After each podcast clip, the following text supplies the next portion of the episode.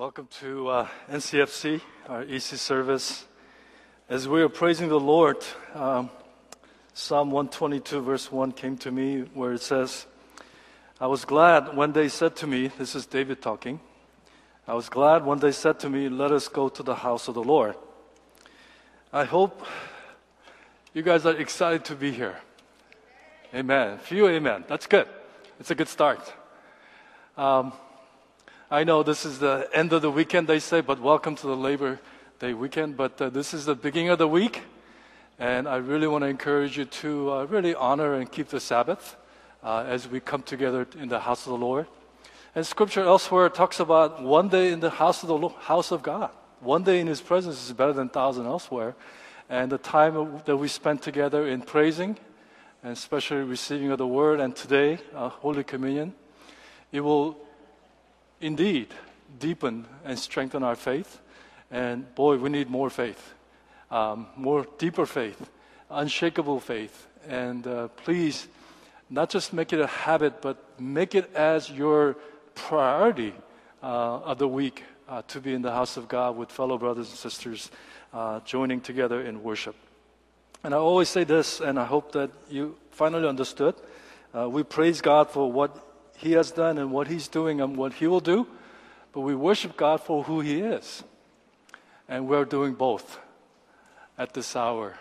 We are acknowledging who He is, and we are praising God for the things that we cannot see, and we cannot see what He's doing and what He promised to do. Indeed, He's worthy of our praise and worship. Amen? Amen.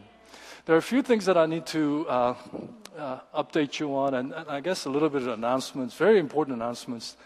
Um, uh, September is pretty full uh, as far as uh, church life is concerned, um, and at the end of last last Sunday of uh, September, September twenty-fifth, we're going to have a newcomers w- uh, welcome luncheon. So if you've been with us for the past uh, three or four months, uh, you are welcome to come, and if you happen to connect with them, and if you happen to invite them, you are wel- welcome as well, upstairs at two o'clock on uh, September twenty-fifth. September eighteenth. Now, notice I'm starting from the last to the uh, upward. Uh, September eighteenth, we're going to have an Oikos fair. A few weeks ago, we had a ministry fair. It will be similar, but we are going to have about fourteen brand new Oikos with the different, and I'll give you more update as we um, share our time together in the coming Sunday, Sundays. Uh, but we're going to make it gender-based, men and women uh, separate. Uh, young adult as well as destiny, married men and married women. Uh, and there will be about fourteen different uh, Oikos group that you'll be able to sign up and be a part of um, a weekly meetings. And uh, we'll talk to you more about that. I know some of you are saying, every week? Uh, yeah, it will be every week, uh, first, second, and third week. But the fourth week is uh, designated for fellowship. Uh, but uh, yeah, we're going to have an Oikos fair. And you're going to have a two Oikos to choose from that you will sign up, and you're going to visit two separate Oikos, one week and uh, third week and the fourth week, and then you choose which one, um, uh, and then you start committed. You're committing yourself to an Oikos uh, life and ministry uh, starting October uh, for the season of uh, winter, uh, fall, winter, and spring. All right. On that day, we're also going to kick off our Sunday school uh, discipleship group um, classes. So please sign up uh, for that. Uh, and also, um, and I'm working up again. Next week, we're not going to have a twelve o'clock service. If you're coming at twelve o'clock, that means you've missed a uh, whole service. We're going to have a service with Korean congregation uh, as we celebrate the twenty-sixth um, church anniversary. twenty-six years. By the way, can can you show, show of your hand? Who's been here from the beginning? Only Tina? Wow. So, so Tina found the church. No. We are celebrating God's faithfulness. And you know, personally, despite of all the imperfection uh, of church, and I'm not just talking about Korean church, uh, im- But many immigrant church really invested and planted seeds for the second, third, fourth generations believers. Um, and as I said, despite of its imperfection, personally I owe, and I'm, I'm sure all of you, many of you, oh, big um, debt.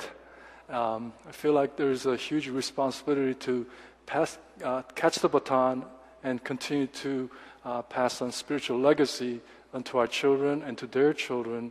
And this will be a great time for fellowship and acknowledging for their sacrifices, and uh, just come together, worship and fellowship. It will be done in bilingual, uh, but um, um, you know, it will be a great time for us to come together as a N C F C uh, to really um, celebrate. And one more, this is a lot of announcements, right? It's already written in there, but uh, on the last Sunday of this month, on the twenty-fifth, we're beginning a new series. And I'm really excited about that. We're going to go through Book of Revelation um, as part of uh, a fall, winter. We're going to focus on the, uh, a book in the New Testament. And then part of winter and spring, we're going to focus on the Old Testament. And in between, uh, we're going to focus on various, uh, especially as we uh, finished off. And actually, today is actually an extension of it, uh, the basic doctrine. And uh, today, actually, it's another part of basic doctrine uh, called Ecclesiology. Uh, we're going to talk about a topic of church uh, a little bit today. So turn your Bible at this time, Romans chapter twelve, uh, verses three. Uh, it's kind of long, but verses three through verse twenty-one. And I titled this mo- today's message, Love Must Be Sincere. Love Must Be Sincere. Romans chapter twelve, verses three to all the way to twenty-one. For by the grace given to me, I say to every one of you, do not think of yourself more highly than you ought, but rather think of yourself with sober judgment in accordance with the faith God has just distributed to each of you. For just as each of us has one body with many members, and these members do not all have the same function, so in Christ we, though many, form one body, and each member belongs to one another. We have different gifts according to the grace given to each of us. If your gift is prophesying, then prophesy in accordance with your faith. If it's serving, then serve. If it's teaching, then teach. If it is to encourage, then give encouragement. If it's giving, then give generously. If it is to lead, do it diligently. If it's to show mercy, do it cheerfully. Love must be sincere. Hate what is evil. Cling to what is good. Be devoted to each other in love. Honor one another above yourself. Never be lacking in zeal, but keep your spiritual fervor serving the Lord. Be joyful in hope, patient in affliction, faithful in prayer. Share with the Lord's people who are in need. Practice hospit- hospitality. Bless those who persecute you. Bless and do not curse. Rejoice with those who rejoice. Mourn with those who mourn. Live in harmony with one another. Do not be proud, but be willing to associate with people of low position. Do not be conceited. Do not repay any anyone evil for evil. Be careful to do what is right in the eyes of everyone. If it is possible, as far as it depended on you, live at peace with everyone. Do not take revenge, my dear friends, but leave room for God's wrath, for it is written, it is mine to avenge, I will repay, says the Lord. On the contrary, if your enemy is hungry, feed him. If he's thirsty, give him something to drink. In doing so, you will heap burning coals on his head. Do not be overcome by evil, but overcome evil uh, with good. Let's pray. Father, we rejoice in the promise that you are with us always, and you are uh, working. Um, uh, he who started uh, good works in us is faithful till the day of completion.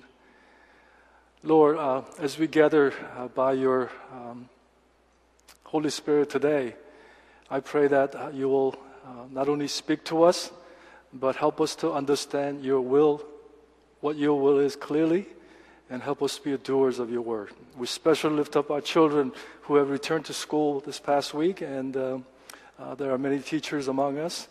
Lord, I pray that it will be a great uh, school year, that you will watch over them, you will put a hedge of protection around them, and let them really be the witness um, to the truth and the gospel.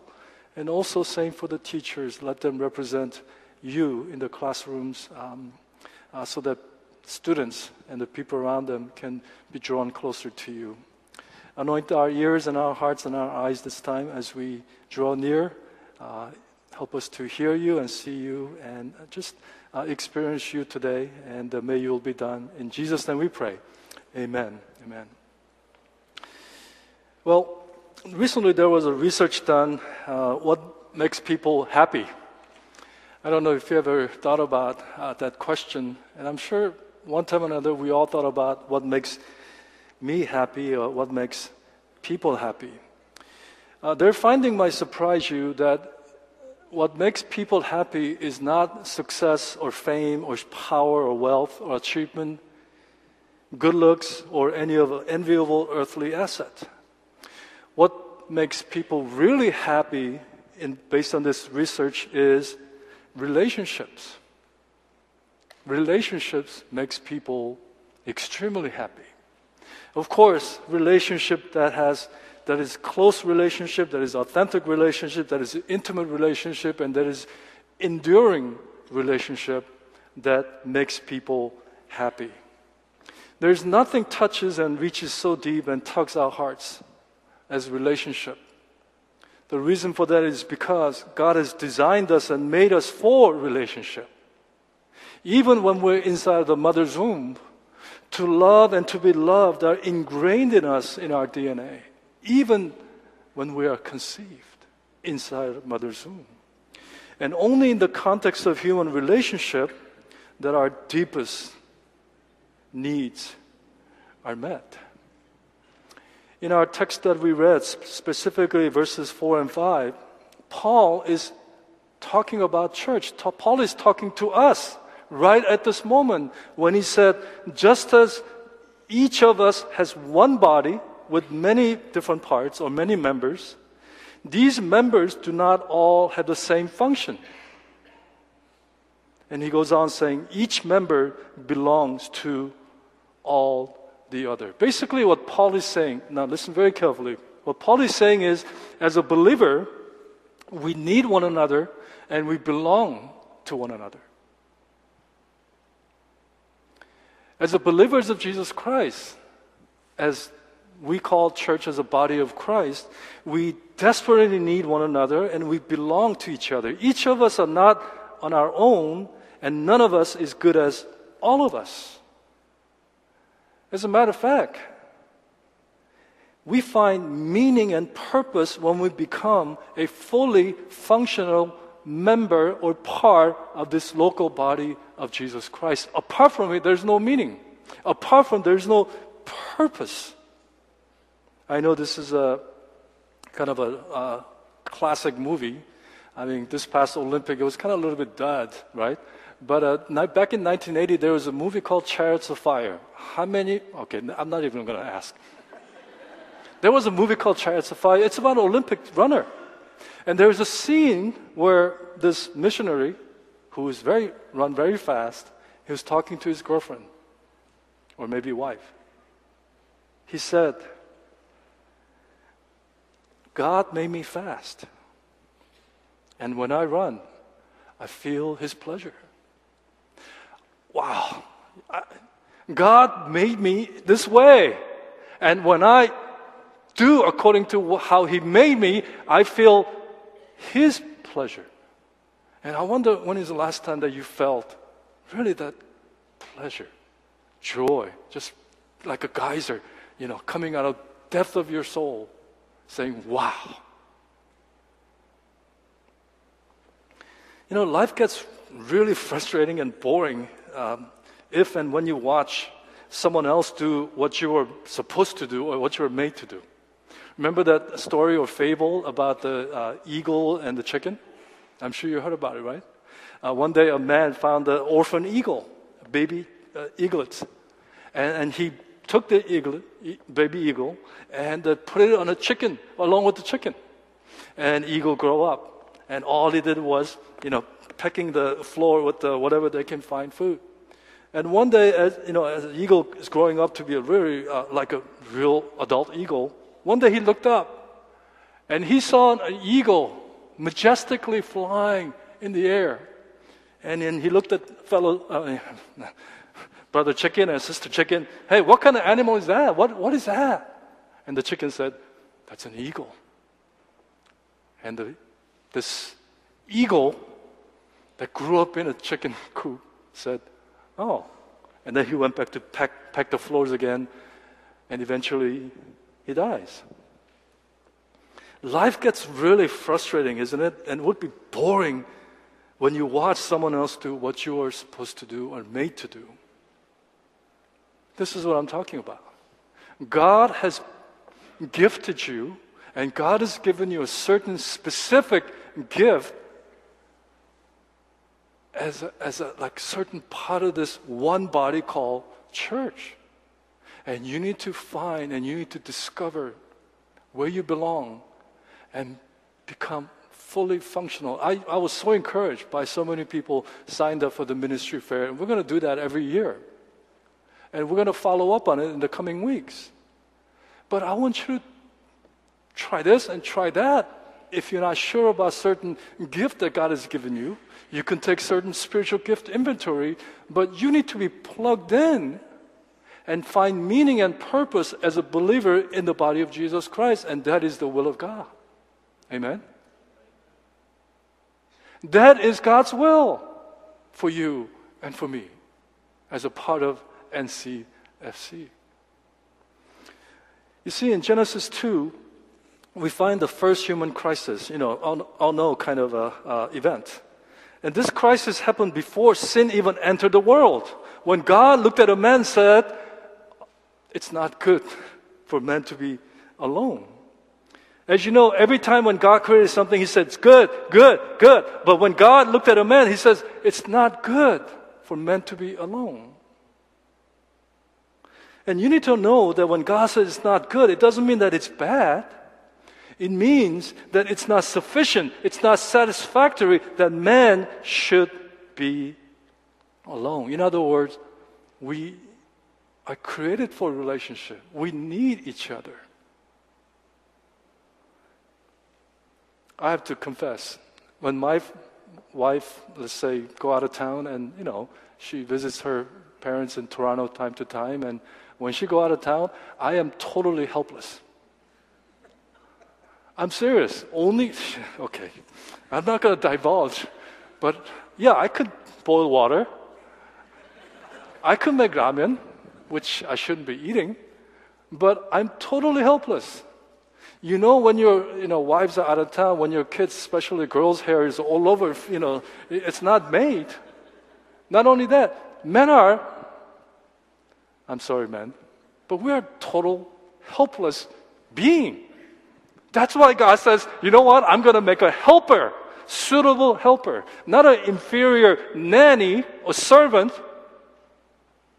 God said, I'm going to make him a helper because, boy, he needs help.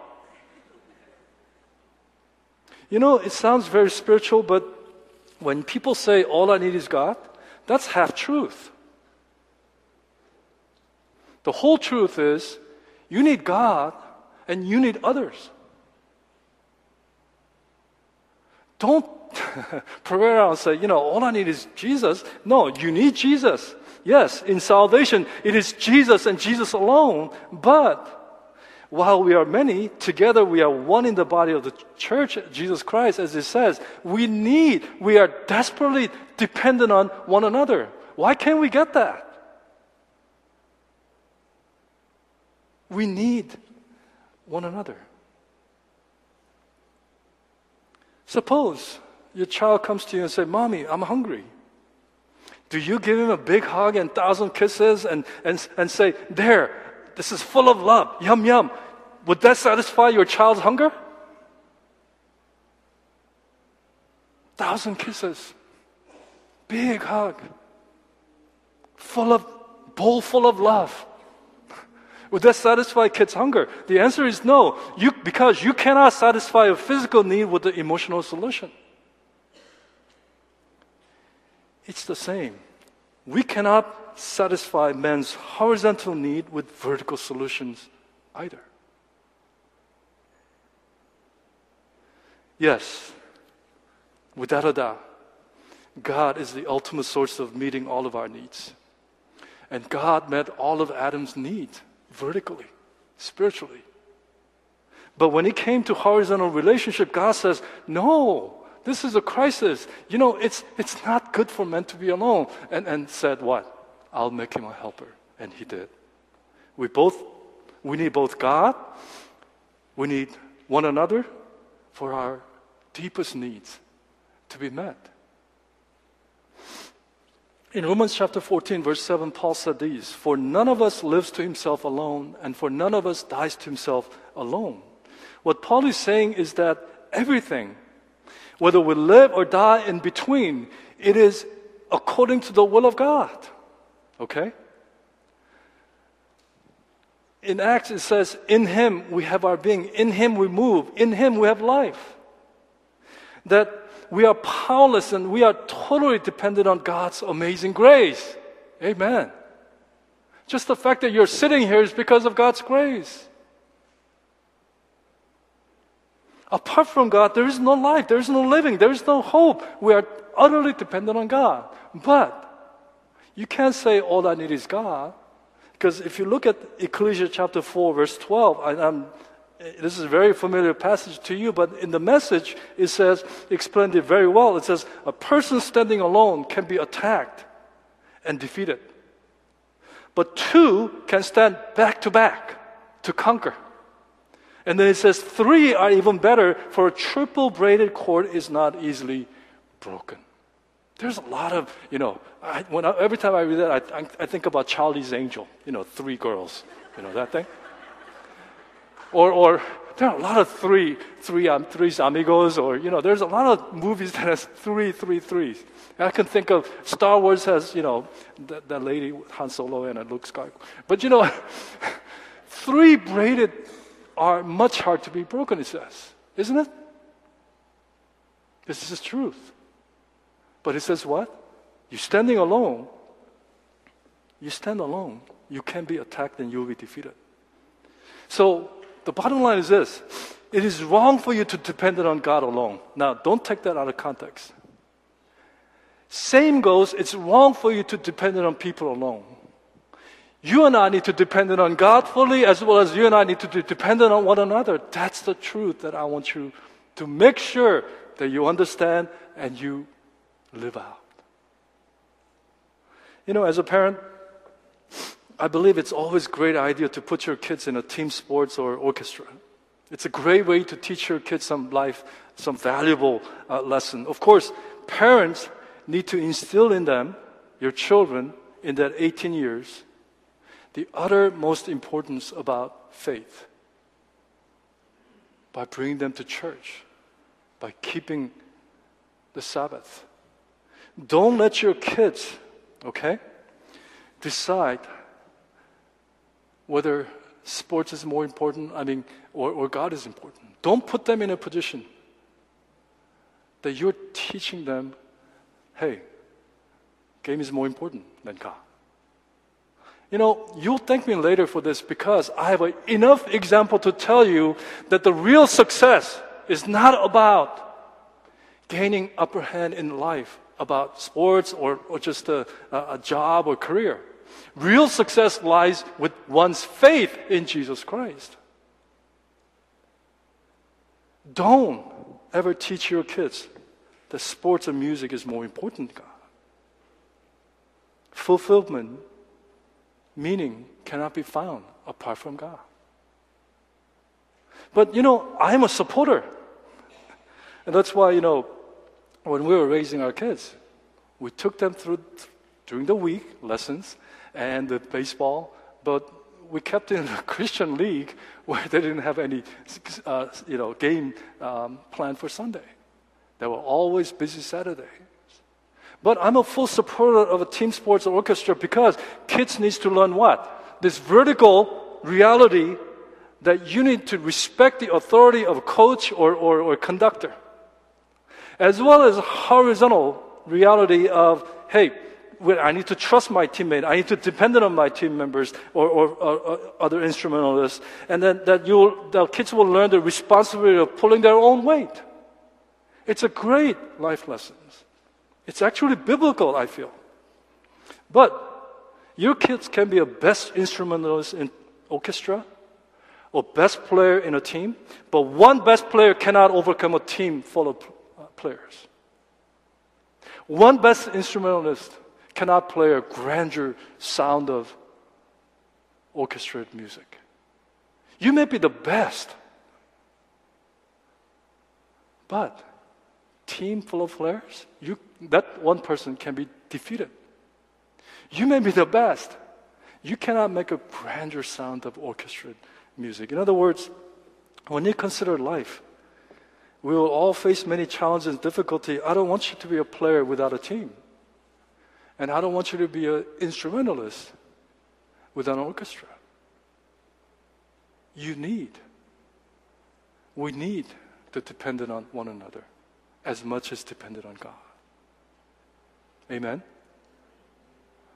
Not so uh, strong, affirmative amen. But we move on. Because this past week, my mom sent me a, a check. Uh, it's a gift for uh, back to school to the kids, and uh, you know she sent it through snail mail, of course. You know she's in the close to eighties, uh, late seventies, and uh, you know I suddenly realized as soon as I received the check, wow, how life has changed. It took me five minutes to deposit. It took me five minutes to disperse money to the kids. Check, signed it, I took my smartphone, and then I turned it back, I slide it, clicked it, and it was deposited. And then I checked my kid's name, and I sent it through QuickPay, and it was done in five minutes. Five minutes! I could have done it in four minutes, but you know, I'm, I'm all thumbs when it comes to smartphone. So it took me that much. But you know, you know what we used to do? We used to receive a check, we had to drive to a location. We had to take out the deposit slip and write it out and then wait in line. And then you go up to the teller. And then teller does this and you exchange, hi, how are you? And then you exchange. And then I walk out with a piece of receipt. And then I drive back home. That's how we used to do. Uh, you new generation, you guys don't appreciate the older generation. They had to log in all that hour, unnecessary log in all that hour. But the reason that I'm saying that is because as much as we are wired and, and, and with the social networking, we are so connected, but sadly, we are the most removed generation from one another. Don't you think so? We are most connected generation, but we are most removed generation from one another. Kids used to go out and play with the sticks and stones. Oh, that might be too uh, stretching, but I used to do it when I was little. But nowadays, what do they have? Tablets. They have a mobile device. If I were to visit your home in one evening, surprise, I'm here, I bet you all of your six family members are scattered in different corners with the, with the tablet. I may even find you in a dining room table all eating, but you have your own device, watching and eating. As much as internet has brought so much convenience, I'm afraid that it's making people more inwardly, more private, behind that monitor or screen. We are more secluded, we are more isolated, we are more removed, we're becoming more solitary, we're becoming friendless, and we're becoming more alone. I don't know if you noticed that. You may have a thousand B F F on your Facebook, but we're not connected, heart to heart. And this is enemy's plan all along. I'm not saying internet is enemy's plan, but enemy is definitely infiltrated. As scripture says, he's like a roaring lion. He's looking for the weak and isolated one so that he can devour, it says, you know.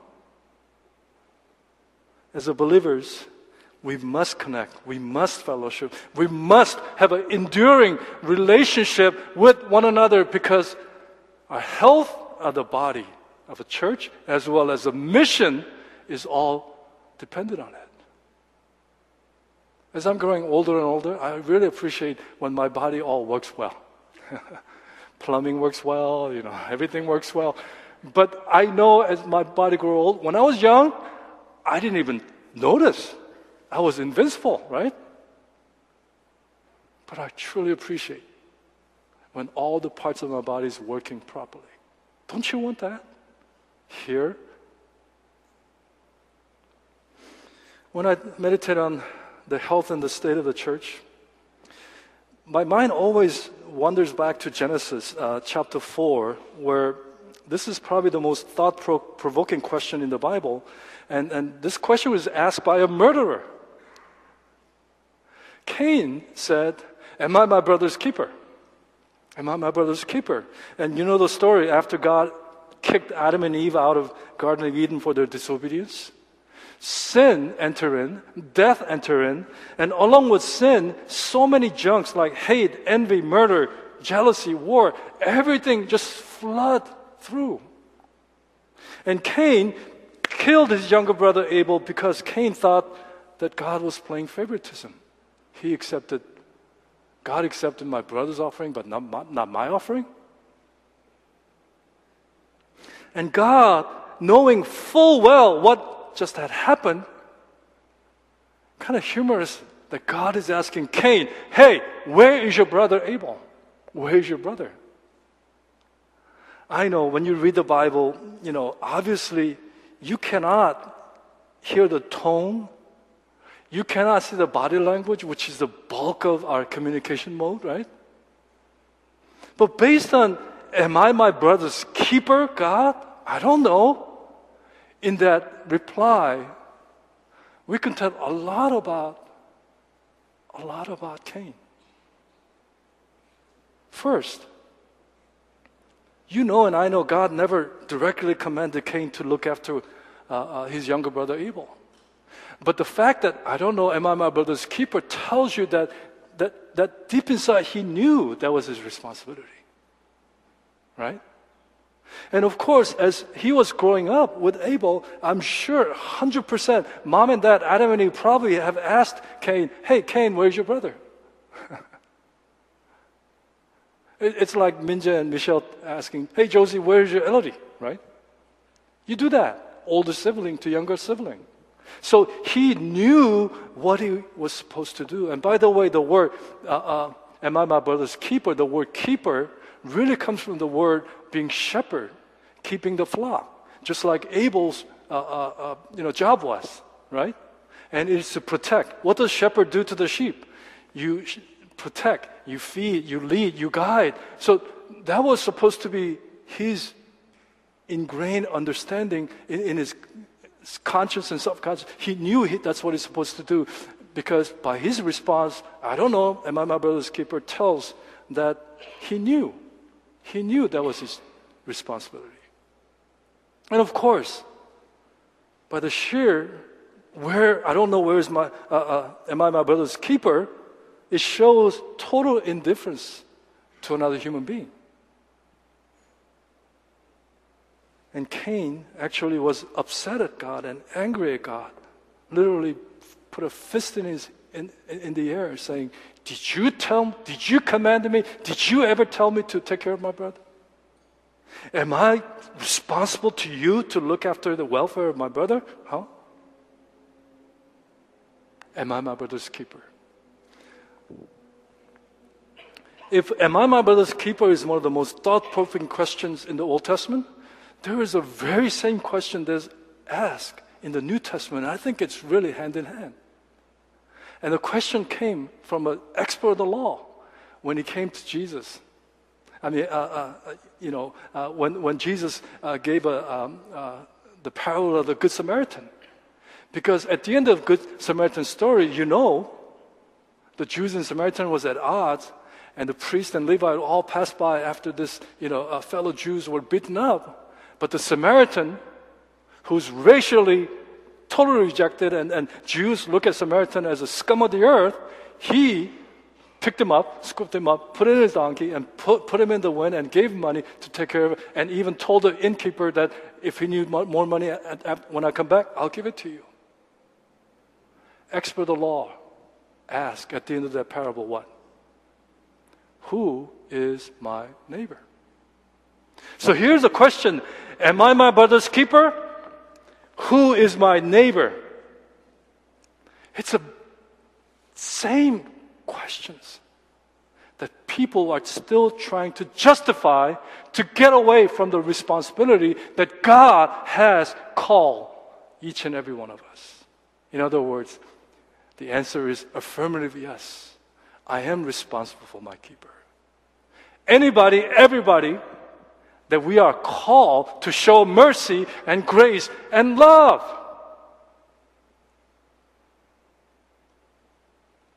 Am I my brother's keeper? Or am I my sister's keeper? Same. Who is my neighbor? We are the keeper. We are the shepherd over the person sitting next to us, or behind us, or in front of us.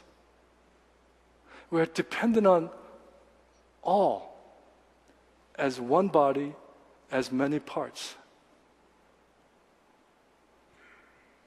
And we are to keep each other. We are to be neighborly by keeping our brothers and sisters, by not sinning against them with the words, not sinning against them with hands, with our minds, with arrogance or pride or selfishness. But the flip side of that, we take care. And we be neighborly with a sincere heart and humble mind, and we love them. It's kind of quiet in here. How do we become keepers of our brothers and sisters?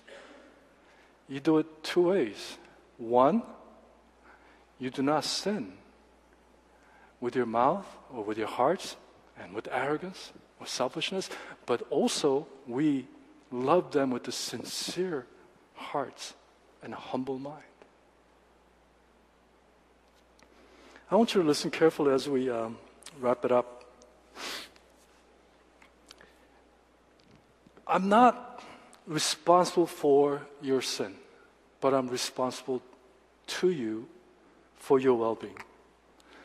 You need to get this because we're going to make a mess of ourselves at time to time. Let's say if I fall in sin, Brother Sang here is not responsible for that sin that I commit. But I expect him to be responsible to me for my well-being. Can I do that? Yes. Turn to your neighbor and say, I'm not responsible for your mess. Go ahead. Some of you are glad, jumped at it and say, I'm glad I'm saying this to him or her. I'm not responsible for your personal sin, but you are responsible to that person's well-being as far as restoring.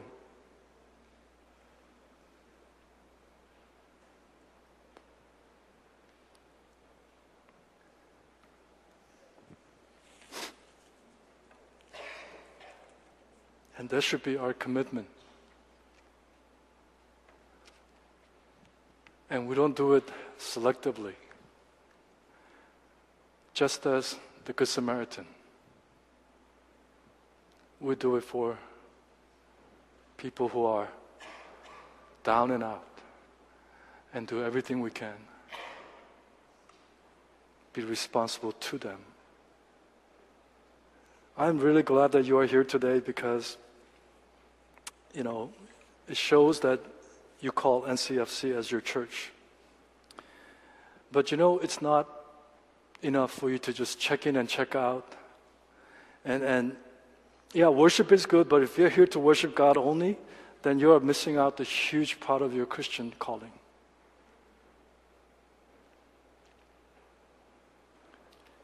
Your duty, your responsibility, your obligation is not being met if you're just checking in and checking out, check out. Because Paul, if you look at First Corinthians thirteen, it comes, you know, the famous love chapter, it comes at the heel of explaining that there are many parts and, and one body. And, and you, as a part or member of this church, you need to belong. You need to find where you are good at and be functional. And you know, there are major organs, but major organs cannot uh, be uh, uh, by itself without the minor organs. There are many visible parts, but visible part is useless without the invisible part that's working within. God has specifically assigned you a place, a role for you to function for the benefit and the health and the mission of the church. Why can't we get that down once and for all and start just being and doing and carrying your own weight in that area? It says in, in, in Romans chapter twelve, if this is your gift, and do it. If this is your gift, do it. If this is your gift, do it, do it, do it, do it, do it. God has given you freedom to do it. When you don't do it, you know what happens? Body gets sick. It may get cancer. And body start, cease to exist. It's not only self-serving, not in a selfish way, but it is very important. You know, so many people criticize the church. And then perhaps some, some or many of you criticize N C F C uh, at this time or in the past. And if you're a criticizer, you know who you are. And let me just say this to you, that you must understand that the church is made up with sinners just like you. And you know what sinners do? We hurt each other, sometimes intentionally, unintentionally. We fail. But the sooner we give up the illusion that church must be perfect in order for me to join and be a part of, the sooner that we quit, quit pretending and play this game and on our way to become a real, authentic community that God wants us to have and for you to be a part of. Humble yourself. Scripture says what? Let no one think that you are above. You should actually always seek the lowest position. Is there a dispensable part in your body? You know, right now, my left pinky uh, toe, I was, I got up, I, nature called me in the middle of the night, so I had to go, and then I, as I was coming back, I hit my pinky toe on the bedpost. You know, it's the middle of the night, I can't even shout like a baby, right? So I was like, Argh! And then I went to bed. But the next day, I got up. I was like, why am I limping? Oh. I used to think, I never give a light, a time of the day for my little pinky toe. But man, it's important for you to even stand straight. Do you know that? Walk, let alone run. You are indispensable part. You need to own up to your part. That we belong to each other. We need one another. In two weeks, as I said, there will be Oikos Fair, and I want you to really be connected. And uh, about Oikos, you know, the word Oikos means that it's a, it's a house church, right? And, and if you look at Acts chapter two, that's how church really took off, through Oikos, not large gatherings. Yeah, there were some gatherings, but in the Oikos. Because from...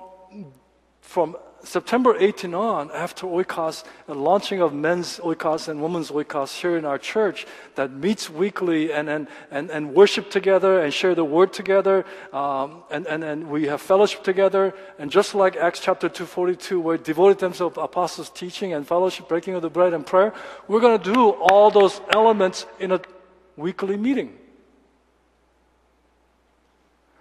The reason that Oikos is so important back then and, and today here in our church is because of this. Because you cannot minister and acknowledge and function together as a body apart from one another. We need to meet as often as we can to encourage, to love, and to pray, to bear, to carry one another's burden. Bernie's here, but you know, we're really praying that Bernie and Maggie and the rest of the family will come home this week. Is it this week? I want you to, and there are many of you who are carrying some of their load. But you can't do that unless you know the stories. You can't just check in and check out at twelve o'clock and one thirty and forget the church. You're going to lose meaning and purpose of your Christian calling. You need to be a part of this body. And that all of the one another command, everybody say command. Not my command, this is the command of God. One another, one another, one another, one another. There are like forty, fifty of them. It can best be done, not here in the church on Sunday, but it can best be done in our weekly Oikos meetings. Make that as a priority in your life and see how much, how much God will minister and, and grow you into His image as God used people to change people. And we all need to, as Pastor Mark said a few weeks ago, we need to believe, we need to belong, so that we can become like Jesus Christ. Let me close with this. I think I said that maybe ten minutes ago. Sorry. Because I know there are some of you who are going to say this. And I had to research it, by the way. Some of you probably say, oh, Pastor Jason, it all sounds good. Yeah, I need one another, each other and stuff. But all I need is my wife and my kids. If you're telling me all you need is your wife and your kids, or your husband and your kids, and few friends, it's like you telling me all I need is uh, liver, lung, and kidney. That's all I need.